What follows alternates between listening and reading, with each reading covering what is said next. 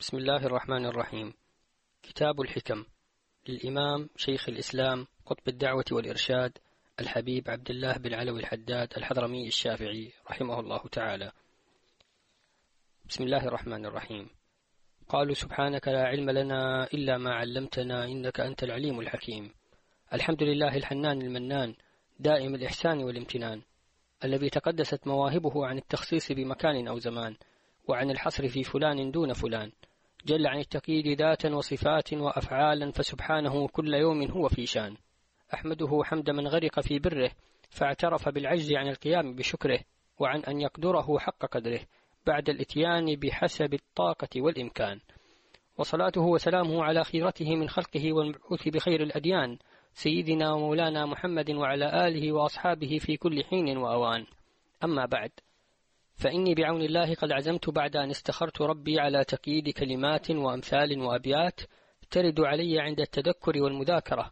أرجو الانتفاع بها في الدنيا والآخرة. وقد جردت العزم على هذا الأمر مرارا فلم تتم العزمة ولم تنفذ الهمة. والسبب في ذلك بعد سابق القدر احتقار النفس والاتكال على الحفظ والدرس. ثم إني لما رأيت أني نسيت من ذلك الشيء الكثير ولم يبق منه إلا القليل اليسير ورأيت الحاجة في بعض الأحيان تدعوني إلى ما دخل تحت دائرة النسيان ووقفت على كلام للشيخ ابن عربي حاصله أن الإنسان ترد عليه الأشياء في نهاية الطلب ينبغي له أن يعتني بحفظها لأنه سوف يحتاج إليها فيما بعد وما وردت إلا لذلك فعند ذلك صممت على تكييد ما يخطر في البال وإليه أضيف إن شاء الله تعالى ما يكون في الاستقبال. مستعينا بمشيئة الله تعالى النافذة ومفوضا إليه ومتوكلا عليه وراغبا فيما لديه ومعتصما به. ومن يعتصم بالله فقد هدي إلى صراط مستقيم. ثم إني أعلم أخا وقف على ما هنا فرأى فيه مقاربة لكلام أحد لفظا أو معنى أن ذلك وقع بطريق الموافقة إذ ليس بخاف أن من أثبت كلام أحد ولم يعزه إليه أنه سارق أو غاصب وكلاهما قبيح. وهذا أوان الابتداء أصلح الله النية وصف الطوية. بسم الله الرحمن الرحيم. قال رضي الله عنه ونفع به الخلق مع الحق لا يخلو أحد منهم من أن يكون في إحدى الدائرتين إما دائرة الرحمة أو دائرة الحكمة.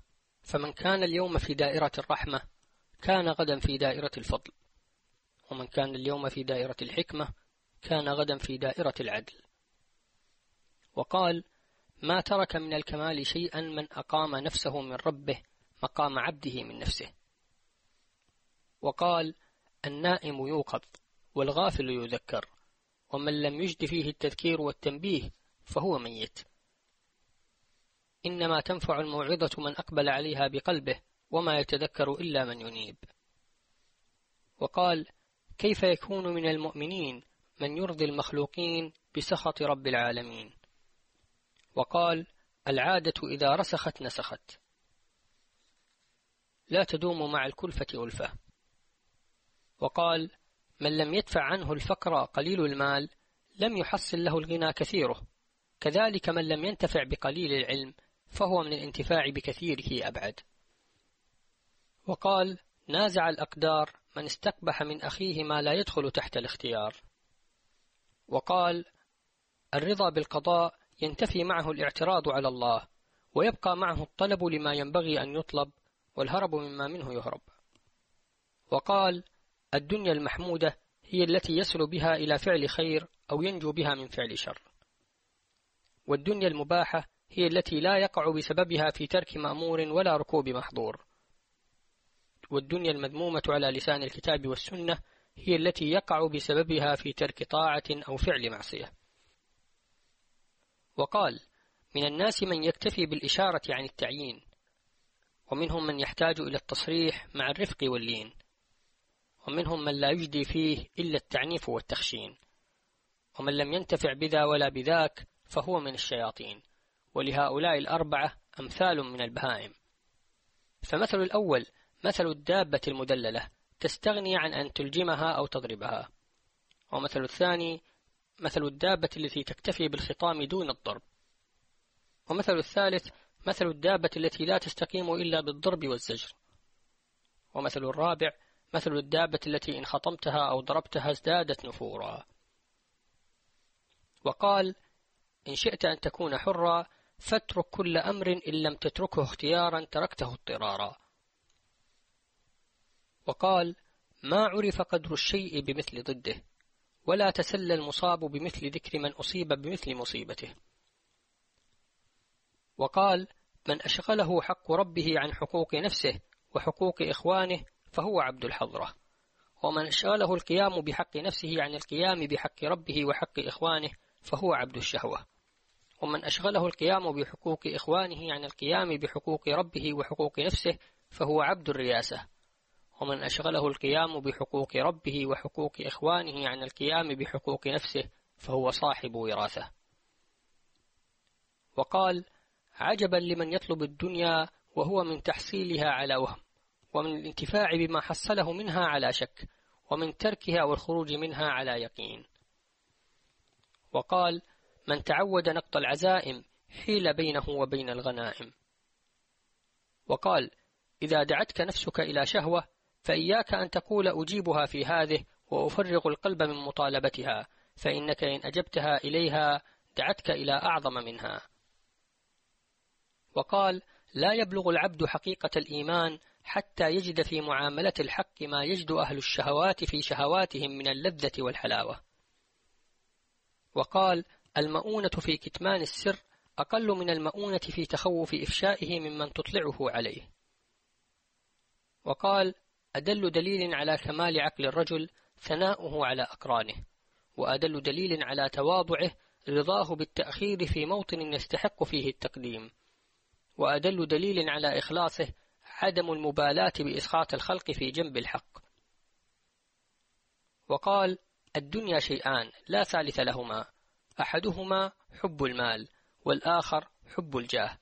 فمن زهد في المال والجاه فهو صديق. ومن زهد في المال دون الجاه فهو مراء ومن زهد في الجاه وأحب المال فهو لئيم. ومن أحب المال والجاه كان أصغر عقوبته حرمانهما.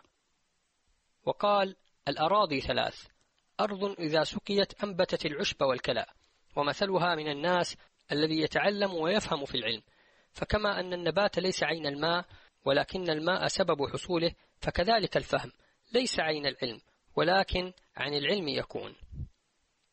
والأرض الثانية تمسك الماء ولا تنبت الكلى. ومثلها من الناس مثل الذي يحفظ العلم ولا يفهم فيه. وإذا رأيت العالم لا يزيد على ما يسمع فهو ذاك. وإذا رأيته يزيد عليه شيئا يوافق ما سمع من العلم فهو الأول. والأرض الثالثة أرض لا تنبت كلأ ولا تمسك ماء ومثلها من الناس مثل من لا يحفظ العلم ولا يفهم فيه. فإلقاء العلم إلى من هذه صفته إضاعة للعلم.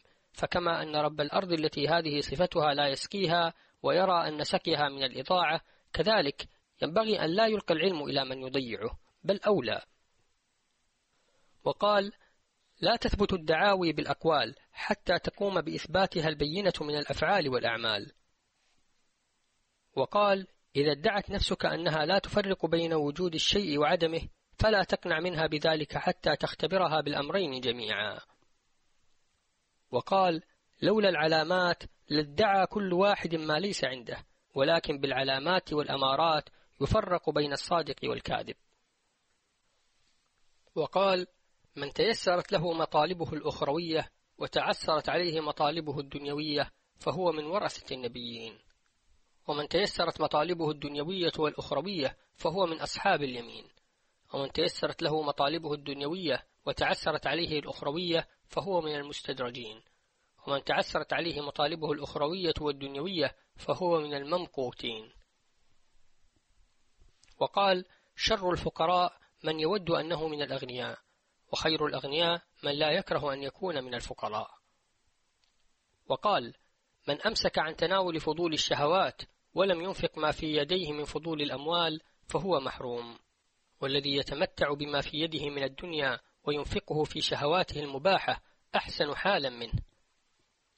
وقال لا يكمل حال الداعي إلى رب العالمين حتى يصير قوله وفعله حجة على جميع المؤمنين. وقال إذا رأيت العالم يفيد بقوله دون فعله فاعلم أنه ناقص. وإذا رأيت المتعلم تفيده الأقوال ولا تؤدبه الأفعال فاعلم أنه عن التحصيل ناكس وإذا رأيت الطالب ينتفع بأقوال شيخه ولا ينتفع بأفعاله فانظر فإن لم تر في أفعال الشيخ ما تحصل به الفائدة فليس بشيء. وإذا رأيت أفعاله تفيد ولكن لا يحسن الطالب أن يستفيد فلا تعتد به. وقال من أحب أن يوصف بما ليس عنده من الخير وكره أن يذكر بما فيه من الشر فاعلم أنه مراء. وقال كثيرا ما يلتبس الحياء المحمود بالجبن المذموم. والفرق بينهما أن كل حياء حملك على ترك خير ووقعت بسببه في شر فهو الجبن المذموم وليس بالحياء لأن الحياء لا يأتي إلا بخير كما في الحديث.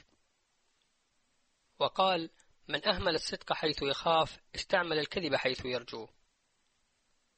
وقال من نظر إلى الدنيا بعيني رأسه رأى غرورا وزورا ومن نظر إليها بعيني قلبه رأى هباء منثورا. وقال في الحرص على المال هلاك الدين وفي الحرص على الجاه هلاك الدين والمال جميعا. وقال ليس واضع المال في غير حقه بأقل إثما من ماسكه عن حقه. وقال من أمسك شيئا يرى أن إنفاقه خير من إمساكه فهو من المؤثرين للدنيا. وقال مشاهدة المؤثرين للدنيا تمحو حب الآخرة من القلب فكيف بالمجالسة والمخالطة؟ وقال كفى بفقدان الرغبة في الخير مصيبة وكفى بالذل في طلب الدنيا عقوبة وكفى بالظلم حتفا لصاحبه وكفى بالذنب عارا للملم به. وقال من ترك الحزم للوهم فهو أحمق. ومن أقام على الشك مع إمكان المصير على اليقين فهو أخرق. وقال ينبغي أن يدور كلام العالم بالله مع عامة المؤمنين على ثلاثة أمور. الأول التذكير بالنعم والثاني إلزام الطاعة. والثالث اجتناب المعصية. فكل عالم أخذ يتكلم مع العامة بغير ما يدخل تحت هذه الثلاثة فهو فتان. وقال رحمة تطلبك ورحمة تطلبها. فالتي تطلبك رحمة الهداية بالبيان. ولأجلها كان إرسال الرسل وإنزال الكتب. والتي تطلبها هي الجنة. تسعى لها بالعمل الصالح على قانون العلم النافع. وقال دواعي الحرص على الدنيا ثلاثة. أحدها النظر إليها بعين الاستحسان وعنه يكون حب البقاء للتمتع. والثاني تعظيم الناس لأربابها ومنه يكون التفاخر والتكاثر. والثالث توهم أن لا قوام بدونها وعنه ينشأ البخل وخوف الفقر. وقال أجهل الجاهلين من تزيده المعرفة بسعة رحمة الله جرأة على معاصيه. وقال من حدث نفسه بالتوبة من الذنب قبل الوقوع فيه دعاه ذلك إلى فعله. وقال مثل الذي يذنب ليتوب مثل الذي يدنس بدنه وثيابه ليغتسل وما هكذا ينبغي. إنما ينبغي أن يحترز من الدنس ما استطاع ثم إن وقع بحكم الغفلة والسهو كان الواجب عليه التنظف في الحال. وقال مثل الأخوة في الله مثل الشجرة. تسقى بماء التزاور وتثمر التعاون على البر والتقوى. فإذا لم تسقى الشجرة يبست وإذا لم تثمر قطعت. وقال إذا عملت الطاعة فانظر إن شئت في بدايتها التي كانت بحول الله وقوته وحسن توفيقه وبذلك ينتفي الإعجاب ويبقى شهود المنة لله. وإن شئت نظرت في نهايتها التي هي جزيل الثواب وحسن المآب وعندها تعظم الرغبة وتخف المداومة والأول أتم. وإذا وقعت منك المعصية فإياك أن تنظر إلى بدايتها التي هي التقدير فيدعوك ذلك إلى الاحتجاج على الله وهو أعظم من المعصية. ولكن ينبغي أن تنظر في نهايتها التي هي أليم العقاب وعنده تبادر إلى التوبة وتعظم الرهبة. وقال من مكارم الأخلاق التواضع في الرفعة والتجمل في القلة والاقتصاد في الثروة. وقال العاقل الذي لا علم له كالرشيد الذي لا مال له والعالم الذي لا عقل له كصاحب المال الذي لا رشد له. وقال سخر عقلك لعلمك وسخر نفسك لعقلك. وقال ما الشأن شهود التقصير في التقصير؟ إنما الشأن شهود التقصير في التشمير. وقال يكون الخير في الأكثر شاقا في الحال حلوا في المآل. ومثل فاعله مثل الذي يصعد في العقبة الكؤود لا يجد الراحة حتى ينتهي إلى أعلاها. والشر يكون في الأكثر حلوا في الحال وشاقا في الاستقبال. ومثل فاعله مثل الذي يقع من ذروة جبل أو بيت لا يجد الألم حتى يقع على الأرض.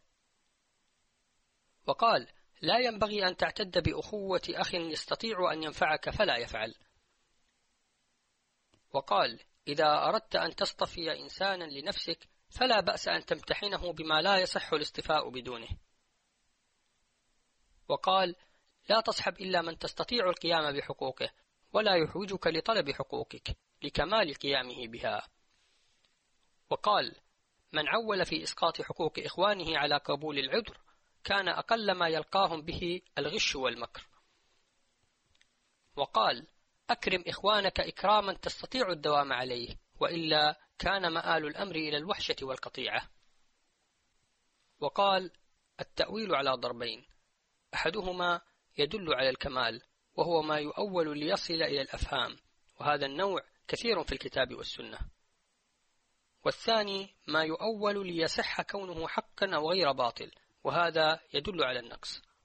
فكل شيخ يحتاج في صحبته إلى التأويل على الوجه الثاني لا يكمل الاقتداء به لأن التأويل لا يحصل كمالا وإنما يدفع نقصا.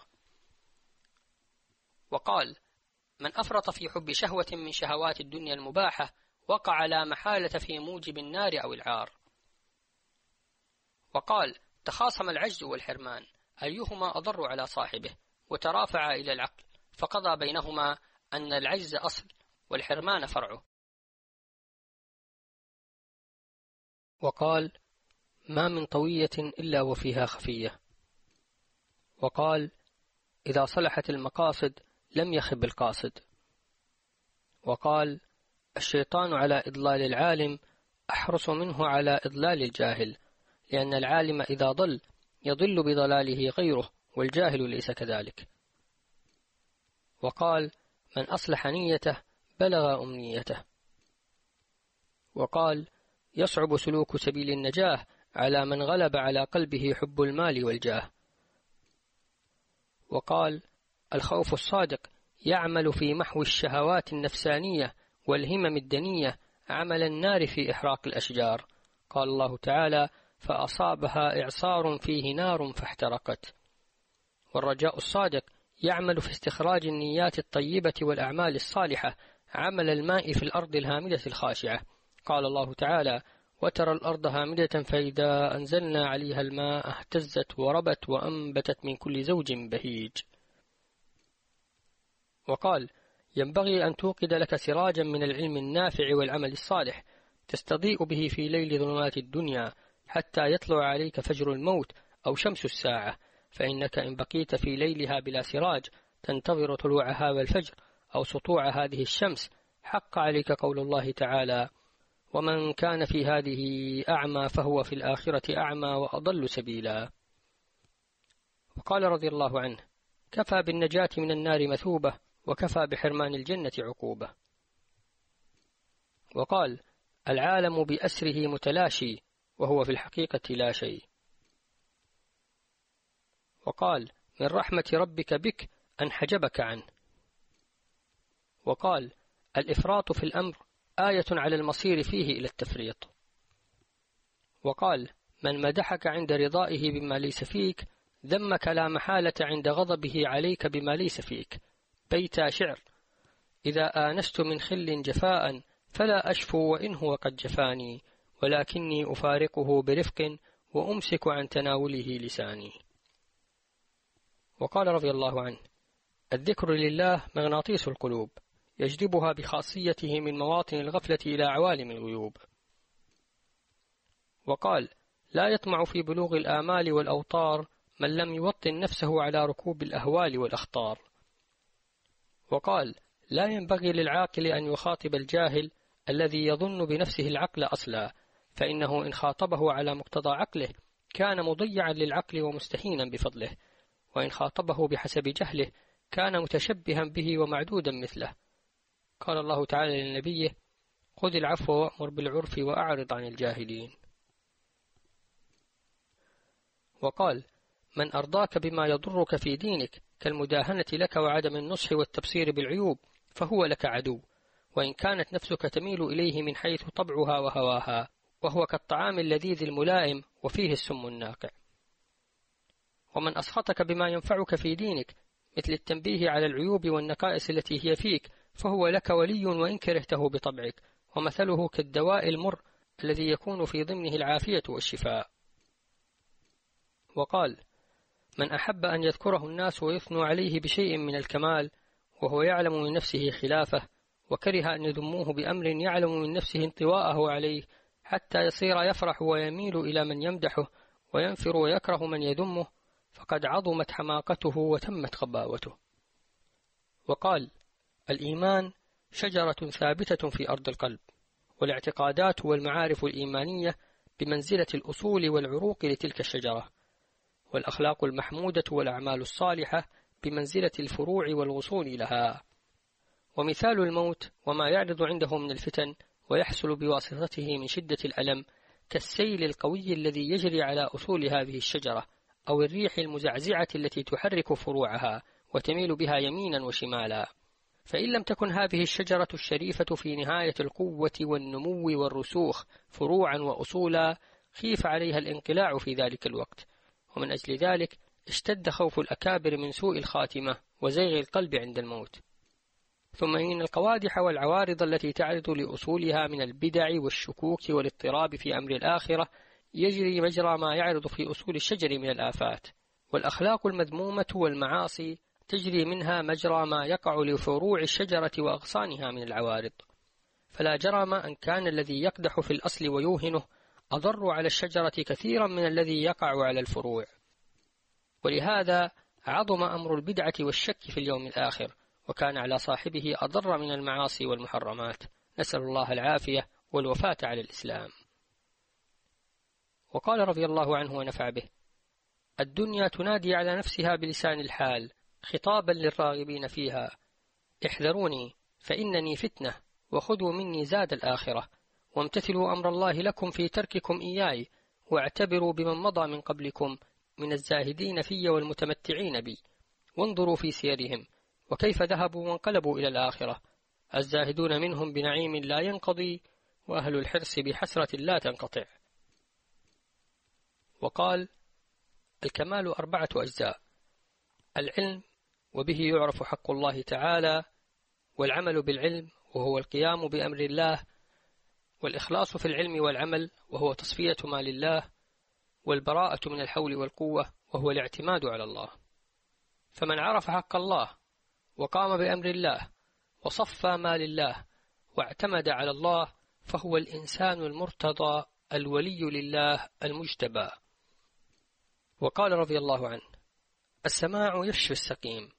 ويحيي الرميم إذا وقع من أهله مع أهله في الوقت القابل لذلك والمحل اللائق به وهو فتنة على المستمع بالحظ والهواء وعلى المسمع على هذا الوجه. وقال لا بد للإنسان في الوصول إلى سعادات الآخرة من أمرين أحدهما الهداية والتوفيق من الله وهو بمنزلة الغيث الذي يصيب الأرض والثاني السعي إلى الله على منهاج الاستقامة وهو بمنزلة الحرث للأرض وتعهدها بما تحتاج إليه من البذر والتربية والحفظ وتنحية المؤدي إلى غير ذلك. فحرث الأرض دون أن يصيبها السيل عناء وتعب بلا حاصل وإصابة السيل لها مع ترك الحرث إضاعة. فالتوفيق من الله كالغيث ليس للعبد فيه مدخل وذلك هو الحقيقة. والسعي والاجتهاد الذي هو بمنزلة حرث الأرض وتعهدها إلى العبد وهو كسبه وعنه يسأل وعليه يجزى وذلك هو الشريعة.